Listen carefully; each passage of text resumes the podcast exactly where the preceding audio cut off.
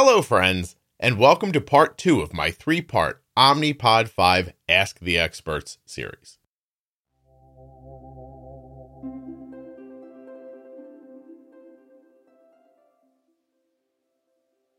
Far too often, community sourced answers to Omnipod 5 questions contain misinformation. So today we're going to help to set the record straight by speaking with an expert who works at Omnipod. And Lindsay doesn't just work there. She also has type 1 diabetes and wears the Omnipod 5.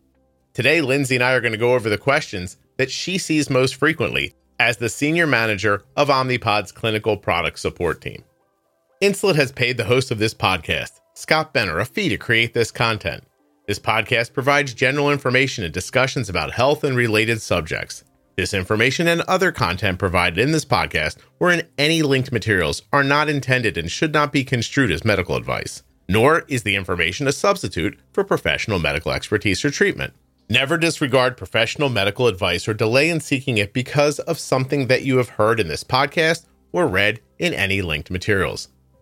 The opinions and views expressed on this podcast and website have no relation to those of any academic, hospital, health practice, or other institution. Please speak with your healthcare team if you or any other person has a medical concern and before making any changes to your diabetes management, and consult the Omnipod 5 automated insulin delivery system user guide for more information. Nothing you hear on the Juicebox podcast or read on juiceboxpodcast.com is intended as medical advice.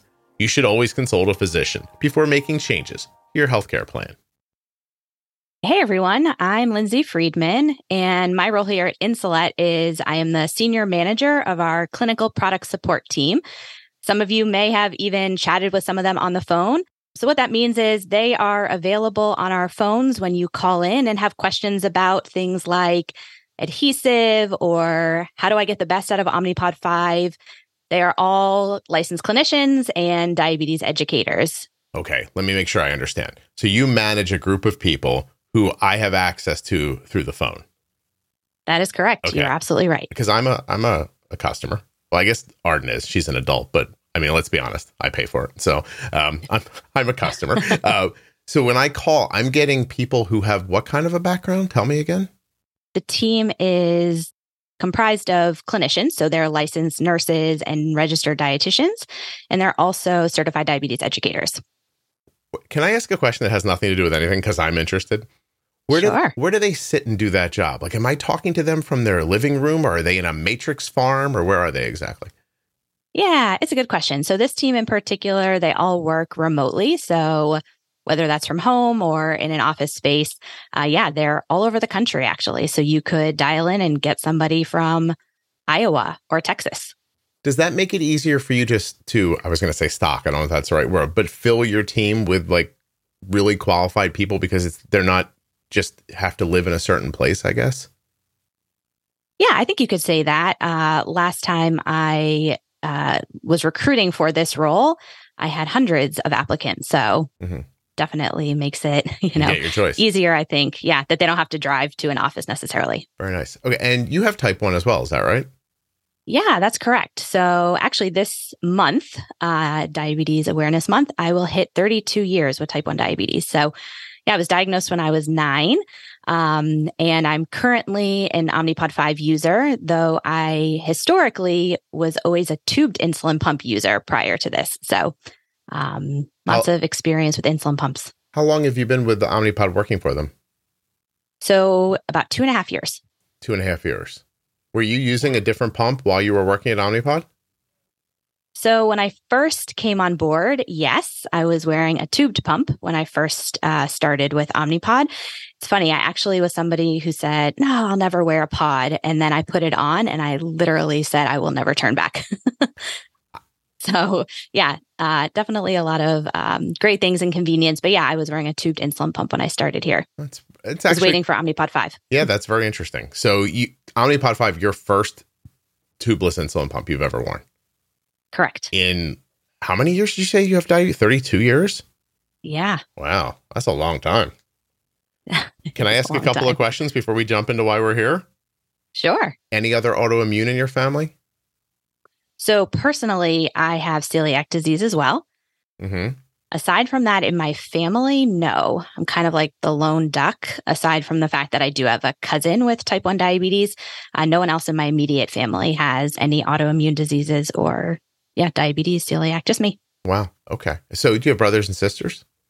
I have a younger brother. Yeah. Nothing there, huh? That's cool. that's Nothing really there. something. Nope. Call him lucky, I guess. I was the Uh, special. Yeah, I was the special one. I always say, did it translate to any other random things happening to you? If you won the lottery or anything like that, or no? No, Yeah. not that lucky, but I'll take it. Usually- Usually doesn't work that way. Okay, so all right, so your job is you you oversee that team. So do you actually listen into calls? Like, what does your job entail? I guess. We work very closely with each member on the team. Um, the team has actually grown quite a bit since Omnipod 5 launched. Um, and we're really, yeah, looking to do exactly that, you know, understand what the needs are of the people calling us. You know, what kinds of training do we want to make sure we provide our team members to be able to answer people's questions? obviously as as best as we can and um, you know we do listen to calls we listen to calls to hear about uh, exactly that. What are people calling in asking us about? What are they, you know, seeing as common challenges they're facing? Mhm. Um, and then what as an organization, you know, do we do to help support that? And I'll say there's a lot of things actually I feel like we've done in response to what we're hearing our uh, customers call us about. Yeah, that's interesting. I, I'm going to talk to you more about that as we go along because that's what I was wondering if, if the calls end up informing how you do your job. So today we're going to go through some of the more common, I guess, phone calls and um and try to make sense of them. It it, it just it behooves us to to um to be honest and say a lot of people have the same questions over and over again. Oftentimes, people don't get the right answers. They end up coming up with the thing they think might be the answer. And then, of course, they get online and start telling other people about it. Before you know it, you've spread, you know, a reasonable amount of misinformation around, and everybody thinks that they know what's happening when they often don't. So, uh, this is a great opportunity. I, I really appreciate your time. Yeah. Thanks for having me. Oh, please. All right. So, we're going to go into the first question. There are posts I see on social media sometimes where people say that the pods are just deactivating unexpectedly. Um, sometimes people come in and they answer and they say there's something to do with a setting called pod shut off, but I don't know what that is. Scott, that's a really great question. And this does come up. Um, and, you know, I'll say, I think this is a setting that people are less familiar with in general.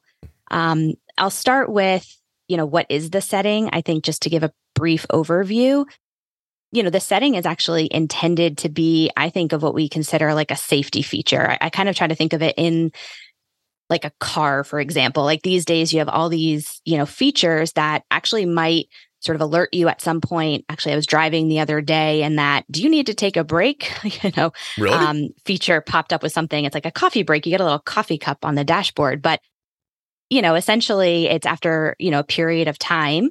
Uh, if you have not, or the user has not interacted with the controller in any way, so waking it up, button pushing, and you know the feature is the setting is set to a certain period of time. If that time passes, so let's just say, for example, that setting is set to eight hours if eight hours has passed and you have not interacted with the controller at all, then an alarm will go off to say, basically, is everything okay? You know, make sure you react to the alarm so we know you're okay. If not, we're going to deactivate your pod, assuming maybe something has happened. So it's really a safety feature in that sense. Um, you do not have to use it, um, but sometimes these settings get turned on accidentally because maybe you don't know what it is and you think, oh, yeah, I, I want that feature, pod shut off, whatever that means. Um, so, yeah. I didn't read the book, but that sounds enticing. I'm going to Yeah, do that. right. Lindsay, how long, like, what are my different options? You said it defaults at four hours, but what are my other options on the that setting? So you can set it in one hour increments up to 24 hours. So yeah, you have a lot of options. Um, yeah. And if I think about really why people might utilize this feature, you know, I have also trained on many insulin pumps, including Omnipod 5. And, um, you know, it's one of those things that when you're setting up a, an insulin pump and you're thinking about, well, why might somebody use this? If you've got a college student or somebody who lives by themselves, um, you know, somebody who's again older and has nobody who's living with them, um, a concerned parent, a kid who just went off and is living by themselves. You know, those are some of the the reasons people might utilize this. So again, as that safety feature, if you're, you know, sleeping and you know you have a low glucose uh, or not responding to the controller or interacting with it um, you know this would in fact then shut off if you didn't respond to the initial alert. So it does kind of it doesn't i want to say it doesn't shut off immediately. Let's say for, again for example you have it set to eight hours. Mm-hmm. it will kind of alarm to say hey here's this alarm. It expects that you're going to respond to it.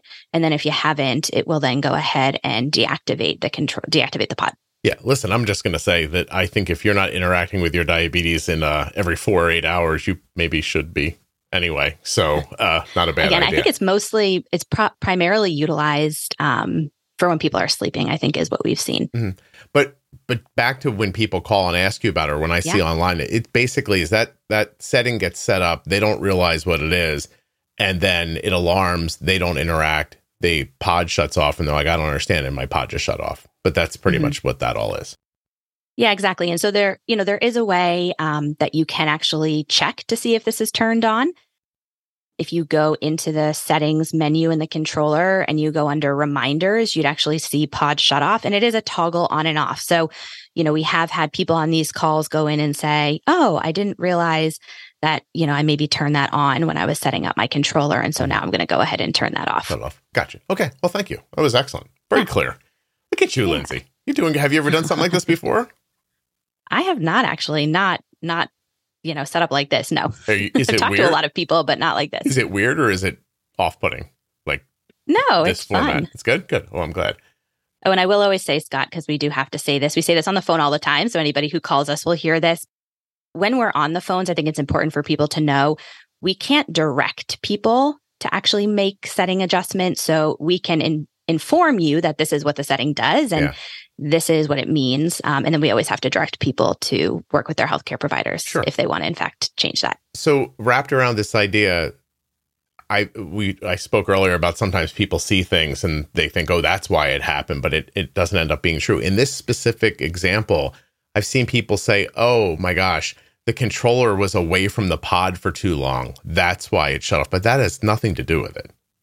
No, no, no, actually, you know, we do allow for distance between, of course, you need your controller near you in case, you know, there is an alarm that goes off to hear it, or of course you want to engage with it. Um, but this would not be if you were just, you know, you left your controller in the other room and were away for, for too long. It's not just going to deactivate your right, pod for right. you. Excellent. Okay. All right. Next question then. Uh, let's see. Whenever there is a communication error that can't be resolved by retrying, the only option is to deactivate the pod. Why does this happen? And is that really the only solution? Well, Scott, this is probably one of my favorite topics. I'm just kidding. It's not. uh, but communication errors. Yeah. So um, I think important to note about communication of course the system operates uh, via bluetooth so you know when a communication error occurs again i think the way we try to describe this really too is from a safety perspective. We obviously want to make sure controller and pod are communicating mm-hmm. and they're communicating well. So if a communication error occurs, often it means for some reason there was um, an inability for the pod and controller to communicate. Uh, that can be for a number of different reasons. Again, one thing we think of is Bluetooth technology. There could be interference. Um, sometimes it's environmental interference. Sometimes it's other Bluetooth interference that could occur. And so, you know, we really try to navigate these calls by helping people think about the different steps they can take uh, aside from just, we really actually call it, it's oftentimes discarding the pod. It could be deactivate, but I think discard is an important word to keep in mind here too, because I think what people often see on the screen is try again or discard the pod um, in these communication errors. And so to answer your question, does is this the only solution uh, to discard or deactivate the pod? Uh, the answer is no. And actually i will say even personally that's always my last option okay. um, is to hit discard or deactivate. So what people can do is again if you think about there could be some interference. Um, one option is to just sort of get up and move where you are, even a few feet away. Maybe there's something right in your surrounding vicinity. Maybe you're, you know, sitting up against a chair that has something that's interfering, like a metal chair or something like that. Moving your location and then hitting try again often does work. If that doesn't work, there's a few other things that you can consider doing. Okay. One of them would be to, um, if you have any pods that you've recently attempted to activate, or any pods that you've recently discarded, um, removing those pods from the area are important too. And it's funny, I actually had this conversation with our engineering department because I really wanted to make sure. And, and when you say, how do we how do we equip our teams this is one of the things we do is work with our internal teams to really understand what's going on here mm-hmm. so we can best equip our customers with the right information so i had a conversation with our engineering department to really try to understand you know what is happening here and i'm i'm not a bluetooth expert so i won't pretend to be one right. and so you know working with them um, you know they really shared that when there are other Bluetooth devices in the area, you know, the system is scanning for the pod to connect with it. And that's mm-hmm. again, Bluetooth technology. So things like even on the smartphone, if you're using our Omnipod 5 app on the smartphone, toggling the Bluetooth on and off or temporarily disabling other Bluetooth connections just to make sure the pod is the only thing that the app is looking for. Right. Um, in the controller, you can't toggle that. That's why getting away from other connection, Bluetooth connections, or again, moving locations mm-hmm. is something that can be really helpful. I found that uh, oftentimes we connect to things through Bluetooth over months and years that we mm-hmm. don't interact with anymore. And just sometimes going into your Bluetooth settings and going, I have not been in that car in five years, uh, delete that one. You, you, know, like that kind yep. of stuff makes it actually run a little better. Yeah. Well, it's funny you say that. I put my headphones on today to do this. And the first thing my headphones connected to was my iPad. Mm-hmm. Yeah. Um, when I wanted it to connect to my computer. So yeah. it's like it remembers stuff. It's pinging so. all around. And, you know, there's, I mean, as a great example, um, moving forward, there are going to be some CGMs and sensors that you that you are discarding every couple of days, and it leaves its Bluetooth signature behind in your phone. So going in and deleting them, as an example, is a great way to kind of keep that whole thing clean. Um, yeah. So so when when we do get to the like, I guess what what's a situation where this might happen? Like when would I see this pop mm-hmm. up? I guess like if I haven't used the controller in a while and I go to bolus or something like that, and then I'm seeing a communication error. Is that like mm-hmm. that kind of an idea? We see communication errors occur at times uh, when attempting to give a bolus, and that's where you might see it more like unable to communicate is the language. Um, and in that case, you will get that try again um, option. And again, that's where, you know, one thing to do is move location, hit try again. Um, you know, if you've tried a couple of those steps and and our customer service reps or our product support teams will help to walk people through this. The other option they could do is actually what we call power cycle. So really just turn off the controller and then that sort of reestablishes connection when it turns back on and allows people to go ahead and, and bolus.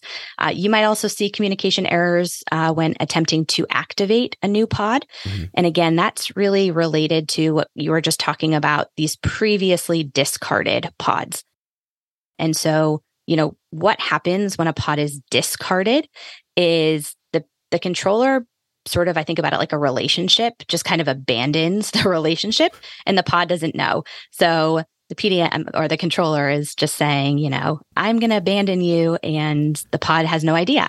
And so, you know, it could be attempting to um, continue to communicate versus, you know, when we see like a deactivating a pod, uh-huh. like you uh-huh. do every time you change a pod, both sides of the relationship decide they're going to split. So it's an equal, it's a decision made on both sides where it's a clean split at that point. So those previously discarded pods do have to be removed from the area as well. So we'll often say, make sure you move them, you know, at least 20 feet away from where you are mm-hmm. um, to make sure that that controller is really only attempting to connect to the pod in front of you. I'm laughing for two different reasons. One, I have once opened my back door and flung an old pod into the backyard because I was like, I think this is too close and it's what's interfering with us setting up this next one.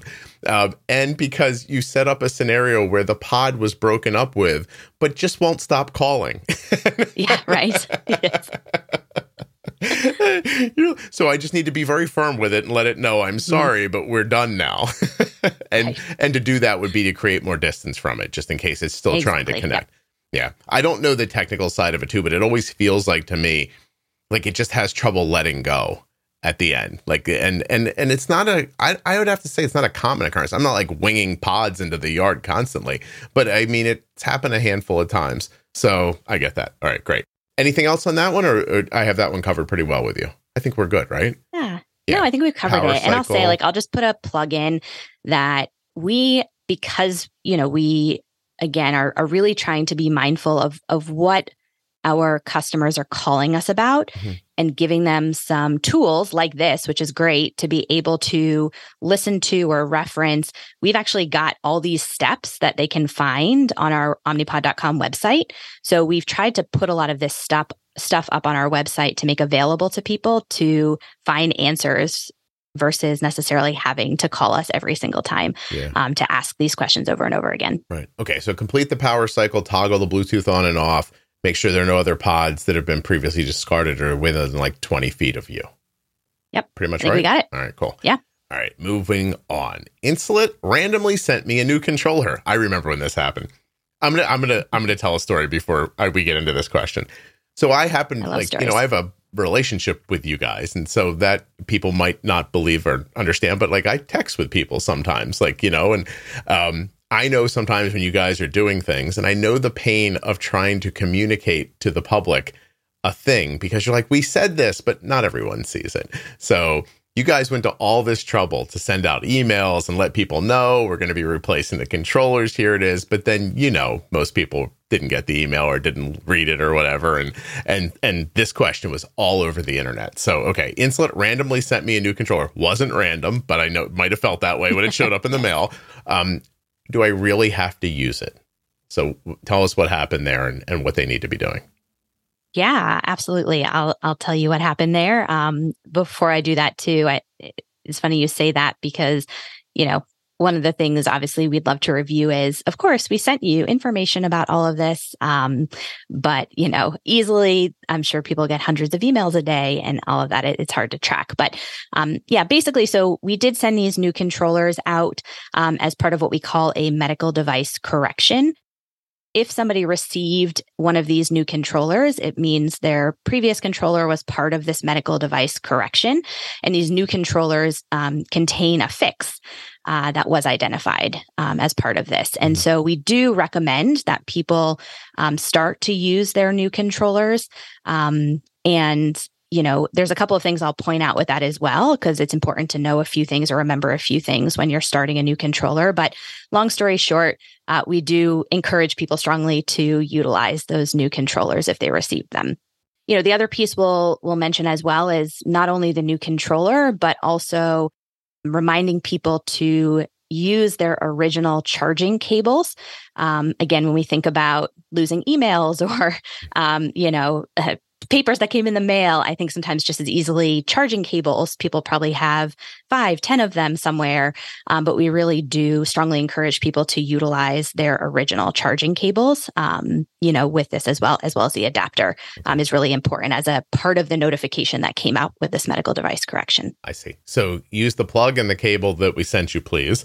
And if we yes. sent you a new controller, go ahead and, and start using that one. But you know, people are like, I don't want to. It's going to reset the algorithm. And right. Yeah. But in the other episodes in this series, and it, it, it's kind of covered pretty completely about what happens when you start over. It's not, I don't think it's the, um, well, I don't think I know it's not the long term process that they imagine. Um, mm-hmm. Especially maybe now that they've got it all set up and it's running really well, moving good settings into a new controller gets you right back to where you're going again. And yeah. yeah. Yeah. I'll say, Scott, I did this personally. And and to be honest, I had the same thoughts. You know, I had been on the controller for months and I was doing great. And the thought of, oh, I have to start all over again. But, you know, having reviewed my um, you know, pump settings and my manual basal rates and carb ratios and, and everything and ensuring that I'm starting that new controller with updated settings.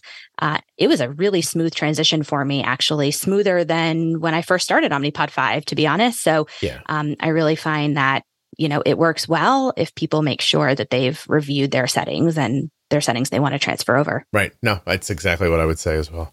All right. Uh, the next one Interesting. I use a different word here, but uh, we'll get to it. It says, if I give a large bolus, the pod seems to leak insulin. How can I stop this from happening? But they're talking about, I mean, you have diabetes, so this is easy to talk to you Yeah. about, but they're talking about tunneling, right? You know what that is? Yes. They- yeah, right. So, Yes. Mhm. okay. So eh, you go ahead and tell them what's happening. No, sure. we can partner here, no problem.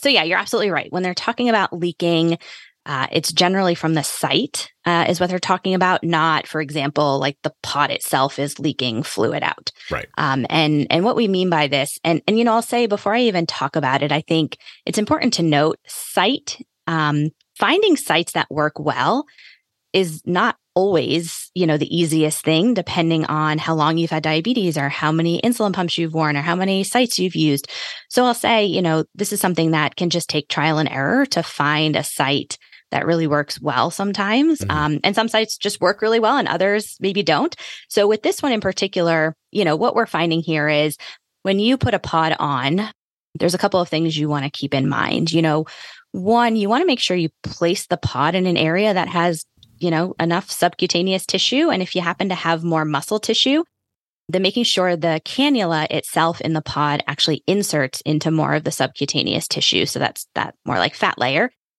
And so why we're doing this is to avoid that cannula, you know, inserting into muscle. Because then what can happen is when you have that pod on, um, it can really cause what we call this tunneling, um, where again, then you've got this cannula that's not staying in the subcutaneous tissue, but it's kind of moving in and out um, and creates this tunnel really where insulin can flow back out of. Yeah. Um, and so to help support that, you know, we talk about pinching the skin up to make sure the cannula really does insert into that subcutaneous tissue. Then we also want to make sure that cannula stays stable. Um, and there's a couple of things that people can do to help ensure that. You know, when we talk about this on the phone, this is something my team absolutely deals with on a regular basis, you know, and helping people find not just leaking, but helping people find sites that work well. Um, and some of the things, you know, we talk about is even pod positioning. So, you know, we think about the way our body is designed, like we all have curves of some sort on our bodies. And so, positioning the pod so it really lays flat and doesn't go around the edge of your body um, will help ensure that that cannula doesn't keep pulling in and out with your body's movement and creating again that tunnel space. hmm No, no, I've uh well, so base I, I kind of want to paint a picture for people. So you're putting a, a bolus of liquid under your skin, and if there's an easy pathway back out, the the liquid will follow that. And now, Mhm. and then you're like, oh, it's leaking because it, it seems wet around the thing. So that that's the positioning part of it, right? Like if that cannula is rocking around in there, making a loose a loose fit, basically, it allows that liquid to move backwards. And uh, the larger boluses can not absorb as quickly, so they kind of sit in there as a pool. Um, I mean, that's obvious. And, and I've, I tell people all the time, like, get, look for a flatter surface, like a place where it's not going to rock, you know, like where you're not, you don't, you know what I mean? Like, it- it's, Yeah. you don't want to put the pod on top of a hill and expect it to like Right. hold on. You want to have a nice flat, flat surface. Um, that and, um, the pinching up. I mean, anybody who ever says to me specifically about Omnipod, I'm not the first thing I say is, did you pinch up when you put it on? Always do that. But it's a thing I've been saying for so long and doing for so long. I don't know if I just always I just assume like, oh, everyone knows that already, but Mhm. obviously everyone doesn't know that. So like just kind of collect up a little bit of that top layer of skin around the cannula as you're injecting the the cannula in for the auto injector. That's what you mean when you say pinch up, right? You got it. Yeah. Yeah, you painted a great picture. Exactly right. Um, yeah, Yeah. I think it's such an important step that, you know, when we train, when we do training initially, there's so much to remember. And sometimes, you know, we help somebody put the first pod on and you can forget some of these steps that are really important. Yeah. And pinching up is definitely one of those. I think too people can just get like it becomes such a part of your life that you don't think, oh yeah, I I I played tackle football this week and now I don't seem like my my boluses don't seem to be working right because that thing's being like yanked all over the place. It's this tiny little plastic tube that's just under your skin slightly and you're yanking it all over the place and then going like, ah, I can't believe it didn't work. So Right, and right. and also, you know, that's why you hear a lot of people who do activities like um, hard hitting activities where they think the pod might get bumped. They'll do a sports wrap while they're playing. But Yes. I guess Yep. also even an overpatch or something like that, if you think there's going to be a lot of like vigor, you could do that as well. I, I a simple example is that when my daughter used to play softball, she wouldn't put the pod on her throwing arm. And mm-hmm. because she'd throw and then she said I could feel it kind of pull around a little bit. And so we purposely kept it off that arm that was getting a lot of action. So I guess like that would yeah. work too. Like, yeah. Yeah. And I think to your point, um, you know, exactly like I said in the beginning is everyone, you know, sometimes it's trial and error. You just have to find, you know, yeah. what works for you. But some of these steps are really important to help support that process. Mm-hmm. Um, and to your point, you talked about, you know, over you know some of these wraps or um, you know the the over tapes or, or things like that um, also sometimes talking with your doctors about what you can do to secure the pod underneath it so we do have you know different adhesive aids so things that you can actually put on the skin to help make the adhesive adhere better if somebody struggles with that piece yeah. um, and ensuring that, that that pod really stays in place again to avoid that cannula moving it's really important you know what? I want to keep going with this topic for a second, Lindsay, and just it's come up in another episode in this series, but I think it's worth covering again. That um, you know, sometimes people just feel like they need overlay patches for the devices, and um, I was wondering, like, how that all works. Like, how do they learn about them? Where do they get them? You know, why are they valuable? Yeah, it's a great question. So I can say Insulet does have what we call pod pals. It uses the same adhesive as our pod adhesive. So um, just so people are aware of that. But I will say for Omnipod 5, um, you may have seen these if you opened your starter kit and you're wearing Omnipod 5. Did, we are providing these overlay patches in the Omnipod 5 starter kits. Uh, if you've never used them before or you're interested in them, um, there's also a website, Sugar Medical, um, or a company, Sugar Medical, that you can uh, look for Pod Pals on there as well. And really, what an overlay patch is going to do is um, enhance the support. So, um, it's an added layer over the adhesive that helps to secure that adhesive and pod in place.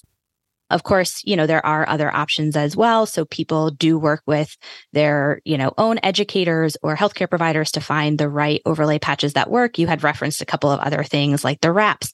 Um, so there are lots of things out there. Um, thankfully to the diabetes community for, you know, always wanting to ensure they can get the best utilization out of their devices. So there's lots of options. Um, but yeah, the benefit really would be to help to continue to secure or further secure the adhesive um, of the pod itself. Okay.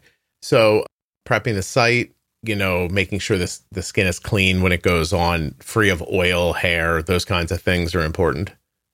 Yeah. So, in talking about adhesive in general, um, which I think is what you're getting at, you know, there's some important things to just help secure the pod in place in itself. So, um, to your point, you mentioned, you know, making sure the skin is free of oils and lotions, um, you know, really prepping that site. And so a lot of the things we talk about, especially when when people call in and, and ask for support around adhesive, is how are they preparing their sites? And so you know, cleaning the skin. And, you know, if you think about, even I think about this with band aids that I've put on, you know, if I've got lotion on my hand, that band aid does not stick that well. Um, and so making sure your skin is, you know, free of those things and even things like body hair. You know, you think about putting tape or something on a, a, part of your skin that has a lot of body hair, mm-hmm. it's not going to stick as well. So preparing that skin and possibly, you know, shaving some of the excess body hair in that area yeah. um, if necessary. So yeah, skin prep is important. Not only does it help the adhesive stick, it's going to help that pod overlay as well. Mm-hmm. Yeah, I can imagine. I mean, even dry skin, right? Like if you have dry oh, flaking oh, totally. skin, then it sticks to the adhesive. Now the adhesive is not sticking to you; it's sticking to the dry skin. Yeah. So Yep. I, I listen. It's a, it's yes. it's one of those things that you just never would bother to consider, right? Like, oh, I pull a thing off and it sticks to me, but you know, there's a lot more to think about than just that. So when you really apply common sense to it, you think, oh, that all makes sense. I should probably pay attention to that. Uh, okay, I appreciate you going over that again. Thank you. Yeah, absolutely. I think this might be our last question. So Omnipod 5 kicks me out of automated mode and puts me into automated mode limited all the time. Is that the same as man? I laughed at the all the time part because I imagine it's not all the time, but um, is that the same as manual mode? So is automated limited the same as manual? Yeah. So in short answer, the answer is no. Um, automated mode is automated mode limited is not the same thing as manual mode.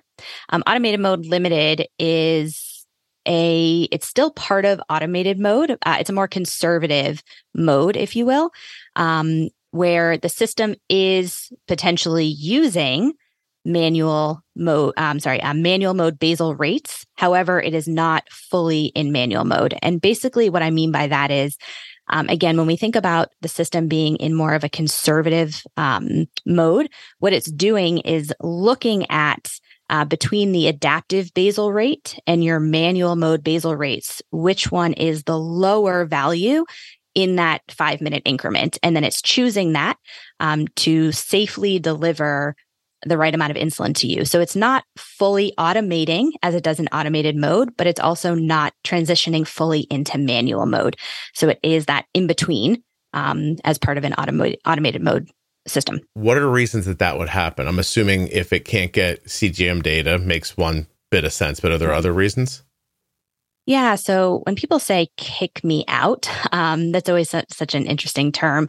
Um, but yeah, so you mentioned CGM. So um, in order to use full automation, so to be in automated mode fully, the system does require CGM values. So if at any point there the system is not receiving CGM values, um, then the system after 20 minutes will move you over into automated mode limited. Okay. So and yeah, and so CGM is one. I'm sorry, I talked over you. Sorry, I apologize. Nope. No, finish your thought. Go ahead. Yeah. I say so. In answer to your question, CGM is one piece. There's also something called automated delivery restriction, um, which is another uh, feature or alert within the system to notify somebody if they've been getting too little or max delivery for an extended period of time.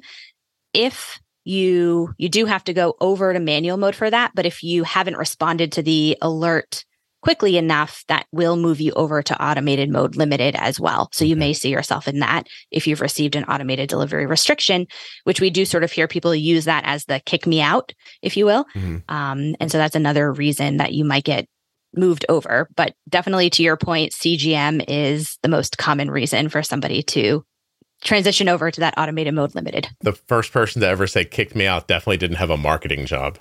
they, they, they, weren't they weren't like, let me think of the nicest way to say this. So um automated mode, everything's going great.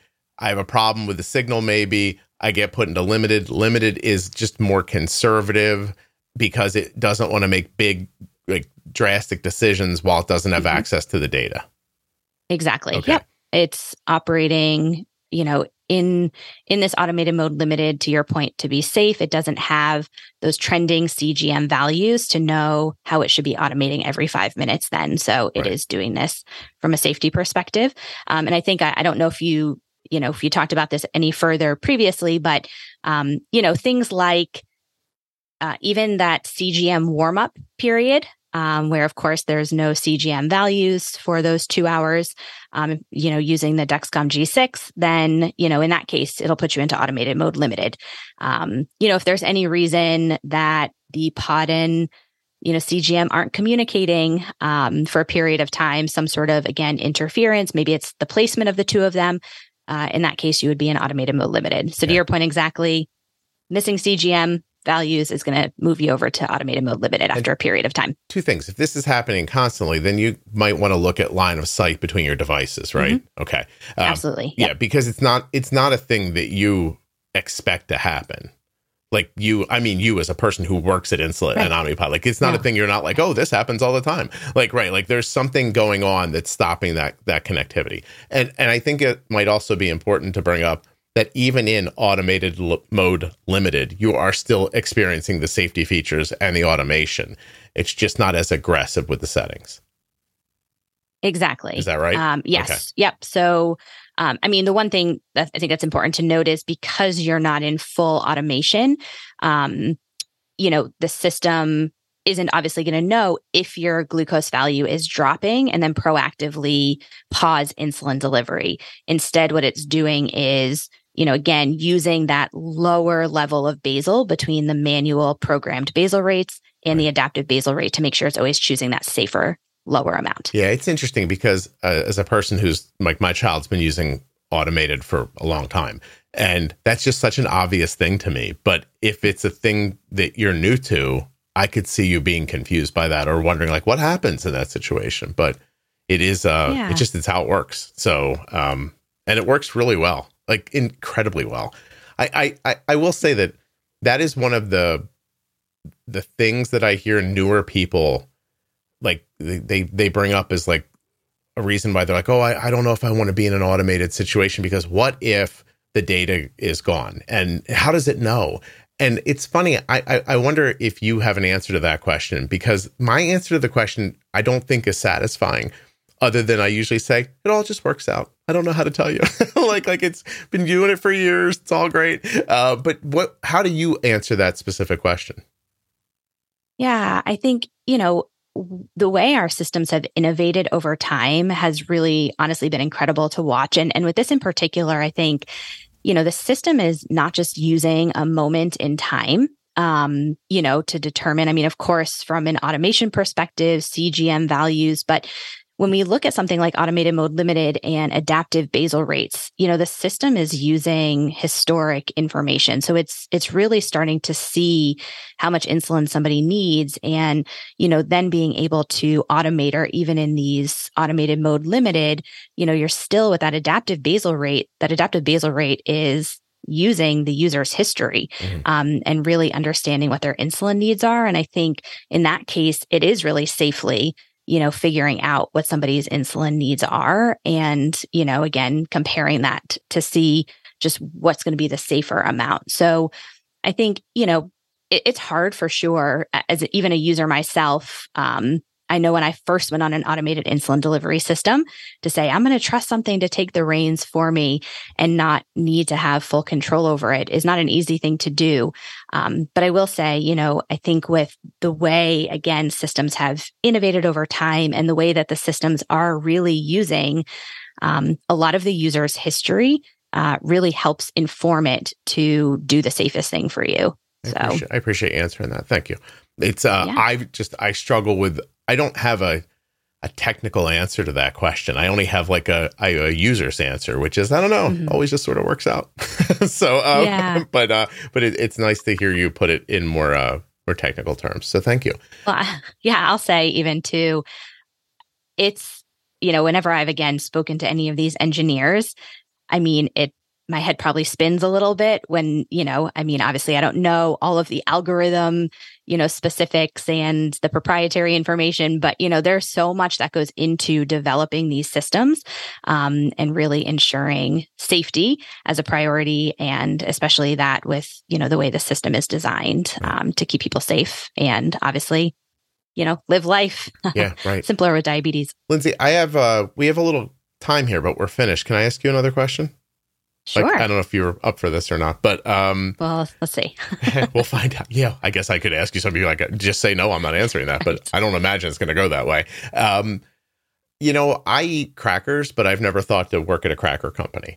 Uh, but but you you have diabetes for a very long time, and you found your way into this as a profession. And I'm wondering if you could tell me a little bit about how that happened and and and just a little more about how maybe that fulfills you. Yeah, I love that question actually. So thank you for asking. um, you know, I think when I was first diagnosed with diabetes, um, honestly, my reaction, I was young anyway. So at that point, I don't even know what I was thinking of becoming when I was nine years old. But, you know, as I got older, the more time I spent um, living with diabetes and, you know, just some of the challenges, you know, I faced and um, really thinking about how much I'd love to be more connected to the diabetes community and, um, you know, then going to school, um, you know, for nutrition. So that's my background as I'm a registered dietitian and, you know, just learning more about um, myself living with diabetes and living with celiac disease. You know, I really started to think I'd love to work with more people and really help people feel like diabetes does maybe not have to be such the heavy burden that it can feel like it is, or how you can, you know, live with diabetes and live a, a, a life that you can engage in, you know, activities and things that other people do. I think for me, it just became something that I felt like I really want to work with others with diabetes and share experiences and really help others, you know, live really successfully that way. So right. um, I decided, you know, I was in school and, um, you know, decided to see what I could do to find, you know, jobs in the diabetes space. And um, I ended at, up at the Joslin Diabetes Center in Boston. Um, and yeah, it was such a great opportunity to to really start um, my diabetes, you know, professional journey there, and uh, then move on to the technology space, uh, just because I really love insulin pumps and continuous glucose monitors. So to move into that space as well, but yeah, it's something that I think just evolved for me over time. That I just felt a passion of working with others um, who live with diabetes and you know doing what I can for my own you know professional education and personal experience to help other people. So I, I find it uh, personally fulfilling to see someone about to go through a tough time that you've lived through and for you to kind of like pick them up and like move them over top of it. Maybe it's the digital version of like putting your cape over a puddle. I don't know mm-hmm. exactly, but like that yeah, idea of like, oh, that. I'm going to save them this horror that they don't mm-hmm. they they won't need to go through this because I already did it and I know the answer already. So like all I have to do is tell them and then they don't have to go through it. Um, mm-hmm. yeah, I, I find that to be really um, kind of lovely and uh, brings a lot to my life. So I just thought that was interesting because the the one thing that that everyone in this series has in common, like this Ask the Expert series, each one of you has type one. Uh, mm-hmm. and, and not not difficult to reach back into Insulet and say, hey, we need somebody who can speak thoughtfully on this topic, who also has diabetes, and there's just there you are. Uh, do you? So I know that everybody's remote nowadays and everything, but when you get together with everybody you work with, are you like, does it feel like a club? That's such a good question. I know I wish we could do it more often, to be honest, but um, but yeah, I, I think so. You know, it it just it's such a positive environment to be in to work with people. I think anytime you're doing something that you get to help other people, um, it just creates, yeah, really uplifting, positive, fun environment. Um, mm-hmm. or at least we make it that way. I'll just put it that way. Yeah. but um, but yeah, for sure, it, it's great to be together, um, especially with my team. Uh, I don't get to see them in person often, again, because we're all virtual. But when we do get together, it's just, yeah, celebrating all of the amazing, you know, things that we get to do and the people we get to help every day. Yeah. Yeah. I wish I'm, I'm going to try to find out maybe how many people at, at Insulet have type one.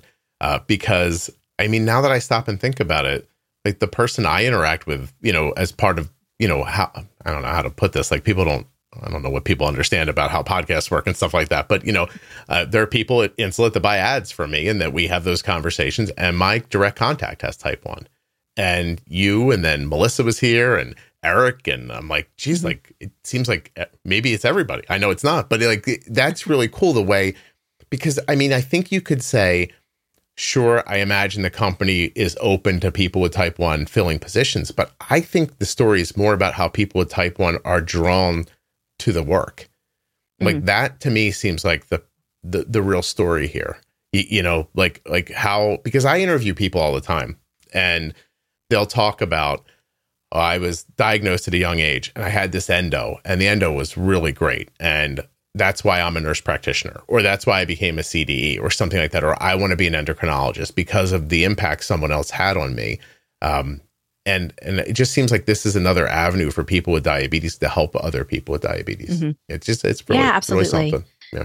Yeah, whether it's you live with type 1 or obviously there's a lot of people we work with who have family members or someone close to them or someone they know who has diabetes. Yeah. Um and so yeah, I think exactly to your point, you know, finding a space that you can work to continue to make a difference in an area that you're you know familiar with mm-hmm. in one way or another if it's personal or you know uh, just just your people you know uh, well, living with diabetes. I've I've in the past done speaking work where you you go to companies and it's like their private speaking events are just for the people who work there. And when you when they bring you in, they're like, "Look, we just need them to understand what diabetes is about because to them, they're just making a widget. You know what I mean? Like they don't they don't see the whole like what does this do for someone? Like why is it important to them? How come it needs to work? How come it needs to be comfortable and safe? And they don't know that. They're just they're making an item. So I love the idea of bringing more and more people in who have type 1 already. You don't need to explain that part to them. So mm-hmm. it, I think it's a big deal. We kind of briefly went over it before that you've been on other systems before and tube pumps and other automated insulin delivery systems if I'm not mistaken. I was wondering what the experience has been like using Omnipod 5 uh, since you have experience with others. Great question. Happy to answer that. Um, so, you know, since being on Omnipod 5, some of the things I think I never expected of being on a tubeless pump um, was really things like not disconnecting for showers or swimming. Um, I think I probably underestimated how challenging that was. Sometimes, honestly, I would disconnect for a shower and then an hour later, when I was getting ready, realizing I forgot to reconnect. So that's something that I honestly have absolutely loved about the system is not having to disconnect. Um, also, Omnipod 5 specifically, um, I have found the automated insulin delivery system has worked really, really well for me. Mm-hmm. Um, shockingly, when I first started, I couldn't believe how many 100% time and range days I had um, without a lot of effort. So I have found uh, it's it's really great at protecting me from hypoglycemia, okay. which is something that I had experienced um, a little more frequently on other automated insulin delivery systems. So, yeah, you, I feel like it's worked really well. You have fewer lows on Omnipod 5 than you had in the past? Oh, yeah, I do. Absolutely. Yeah. And- I use a lot less, a lot fewer glucose tablets and Skittles and all that other stuff. But, um, but yeah, I, I find I've treated far fewer lows. Have you lost weight? I know this is so personal. Uh, like this isn't why you came on, but uh, a lot of people talk about like a lot of the low snacks they use. They don't realize how many calories are in them and, and things like that too. Yeah. Uh, I wish I could say yes. um, I was just wondering. You, yeah, you're like, you know, probably some other things influencing, but you know, maybe. Yeah, right. No, but seriously, like it's just not being interactive with it, like not having to take a glucose tablet or look at a or deal with a low, or or even like I mean, I can't completely speak to this obviously because I don't have diabetes and my daughter's always used an Omnipod. But I mean like see, like my daughter's 19. She's used one since she was 4. Like we went from needles to Omnipod in like 2000 and 2008 maybe and she's been wearing an Omnipod every day since then. So I don't know about that, but it as I stop to think about it like that, oh, I'm going to jump in the shower, but uh I got to unhook this and turn this off, or maybe make a bolus because I know I'm going to have this off for a while, and then forgetting when you jump out and just want to towel off and keep going, and then you know an hour later realizing, oh my god, my blood sugar's jumping up, and it just it's a lot of time and and touching mm-hmm. that I think you avoid. Is that about right? Yeah, no, you're absolutely right. Um, I would agree with that, and I think to that point, um, even talking about engaging with the system, um, you know, I find that I will go aside from eating, of course, bolusing for eating. But if I'm not eating, you know, for periods of time that I realize, oh, I haven't even like checked where my glucose is because nothing's been alerting me to say I'm too high or too low. Yeah. Um, and I think that's the other thing too is, you know, aside from my Dexcom that alerts me, I'm not getting additional lots of alerts coming from both systems, mm-hmm. which has actually been really nice. So if nothing's alerting me, then I'm assuming all is working well. Um, and a lot of times it's, yeah, hours before I realize, oh, I haven't even checked where I'm at. That's a, um, a learned skill that people don't have right away with that idea of like, I'll just set the alerts at a reasonable space. And if I don't hear from them, I don't think about yep. it. Yeah. Uh, how about sleeping? Any improvements with that? Actually, yeah, I, I, I would say so um, because I really do find that I'm staying in range when I'm sleeping. Um, that I get, you know, again, far fewer alerts not that hypoglycemia, um, and really this less worry uh, during the nighttime that I, I sleep really well. That that leads to that unbroken sleep. It's very important. We don't talk about it enough, but the waking up and going back to sleep is it's hard on you, especially over time. By the way, whether you have diabetes or you're the parent of someone with diabetes, it's um, it, it sneaks up on you. You don't know how impactful it yeah. is until kind of it's too late sometimes. But uh, and then you're yeah. just like ravaged and look terrible and you're like god i'm exhausted. Um no, that's great. I, no one wants to no one wants to talk to us too much if we haven't slept that well right? No no i i swear to you i i've said this before but i i always thought i was like you talk yourself into believing like i don't need all that sleep because you don't have any other options so it's the thing you tell yourself but it's not true. You definitely need to sleep especially as you get older you know it's uh more and more important so uh, all right. I, I appreciate you, you sharing that. It's just a unique um you have a unique uh, perspective. So uh, I thought it was worth asking about. Yeah. Again, thanks for asking. Always Yeah. happy to share. Thank you again for being on the show. I'll, I'll say goodbye to you a second time. Yes. Thank you.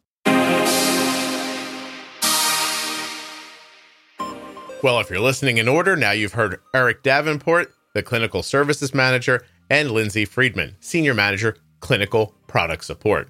Now you're probably thinking, Scott, can it get any better than this? I don't know if it's going to get better, but it's going to get really interesting with Melissa Lee, senior manager, instructional design. That's right, Melissa not only has type 1 diabetes, just like Lindsay and Eric, but she wrote the user guide for Omnipod 5. And we're going to talk about the questions she gets about the algorithm. This is the stuff like, you know, when you guys are wondering, like, well, what if I turn this or I do that? What's going to happen? Will this impact automated mode? All that gets covered with Melissa Lee in episode three of Ask the Experts series, Omnipod 5. If you're interested in getting started with Omnipod, use my link, omnipod.com slash juicebox. And if you're a current or future Omnipod 5 user, you will not want to miss my Omnipod 5 Pro Tip series. It's a three part series that goes through overview of the system, settings, and connectivity.